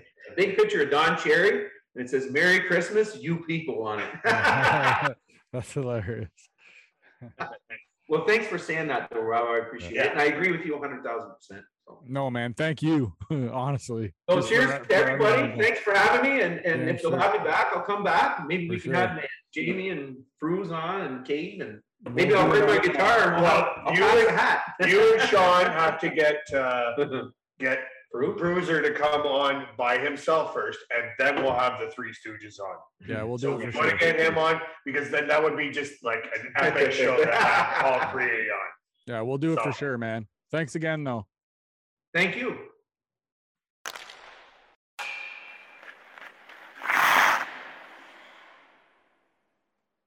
And there he was, folks. Mr. Joe McLeod. What? Man, that guy had some stories, man. He was a fucking beauty, man. You know, I get to sleep better at night because I know this guy's protecting our country. Oh, I know. You know, and if anybody wanted to take over, you know, the the uh, island or anything, he'll fucking paddle out there and kill you. Yeah. yeah. Awesome guys. So big shout out to Joe. Thank you for uh for stopping on here with the boys and we'll have to have a couple soon when we uh whenever we get a chance here. Well, let's say let's let's say this. Soon as those two uh, knuckleheads talk Bruiser into coming Mhm. on the show, then Yeah. we'll do the three of them all together because I have so many questions still for Sean and uh, Joe Mhm. that uh, it'll make a great episode if we get the, the the the whole line on. You know, Yeah. Oh, for sure. Did you see the Team Canada girls are just fucking crushing everybody. beasts. They're beasts. Everybody. Crushing Like I'm telling you, bro. Like they they play hockey Mhm. better than most men I know. Mhm. You know what I mean? Like uh, they're these girls, these these girls can't skate around with eggs in their pockets because they're all broken Yeah. and they're not even allowed to check. Mm-hmm. Well, our three our three friends there are doing extremely well in the in in the tournament there, eh? Well, Fast I think got Fast I think got uh she got thrown out of a game. I think She But got then- five minute major. Yeah. Yeah. So, but the, but the other two are like light in the lamp. So, man, it's good to see those girls doing so good. They're killing teams, right? I think the last I checked, they were they were five and zero, and they were headed into the semis or the or the finals, one of the two. But they are like some of the scores too are like like blowouts. Just Well, they blew out the U.S., which they shouldn't have.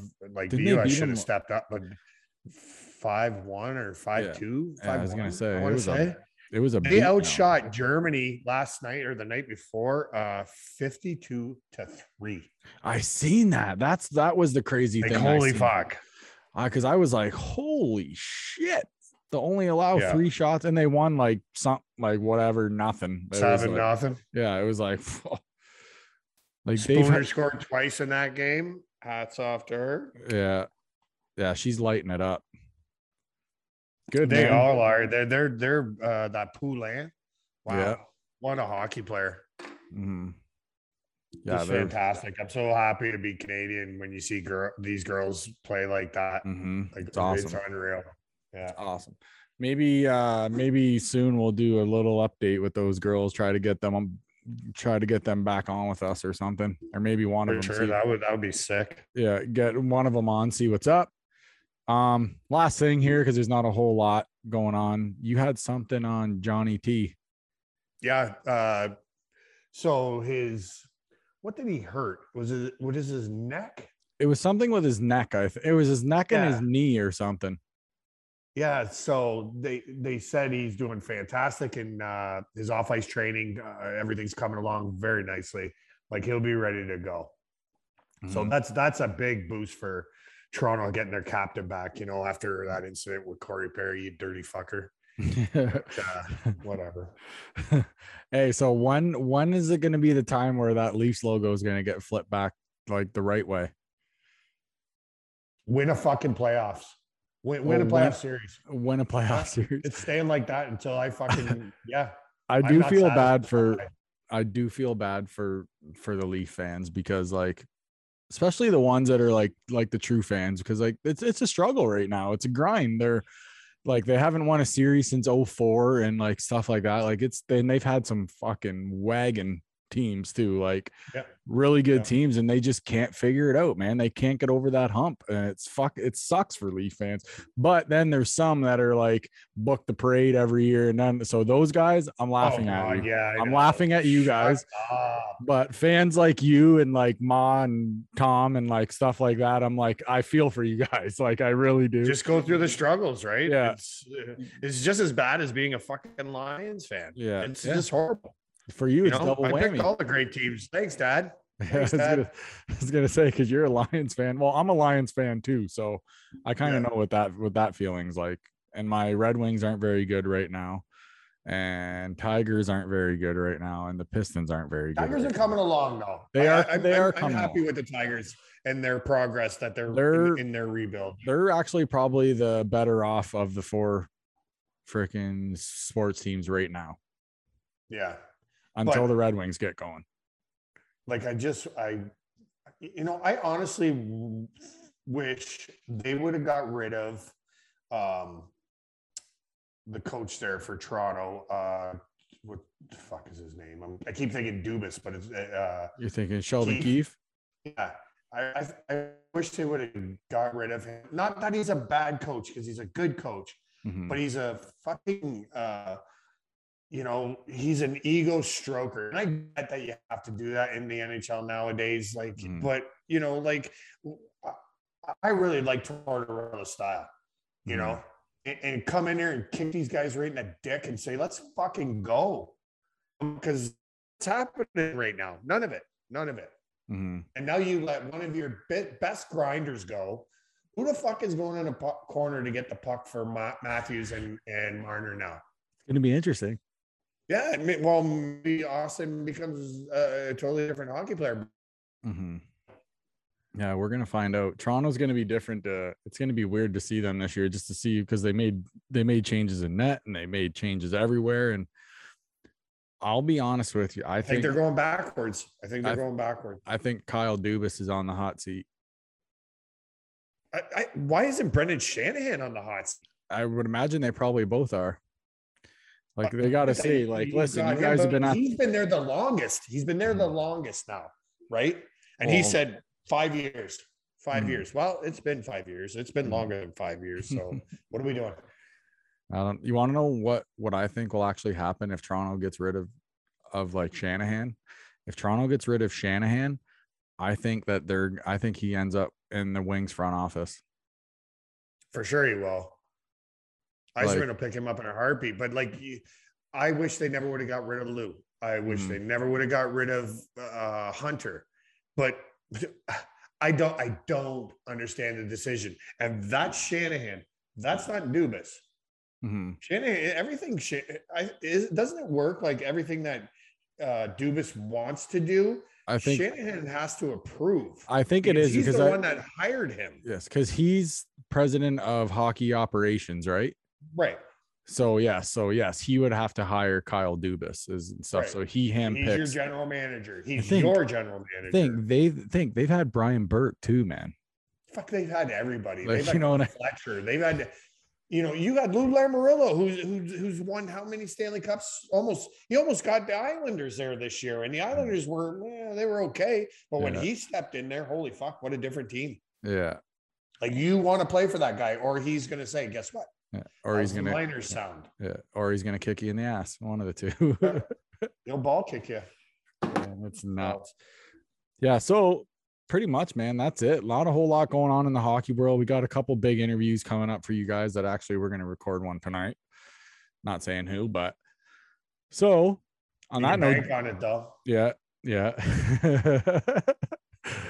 well, there's a hint. Um, do you have anything else? Or are you good to go, bro?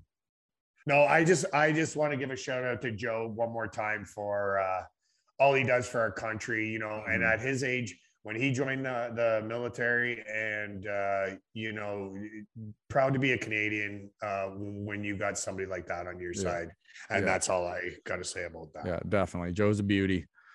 So until next week, we got Aunt Rob. We're signing off. We're out of here. See ya. Yeah, I can get behind it.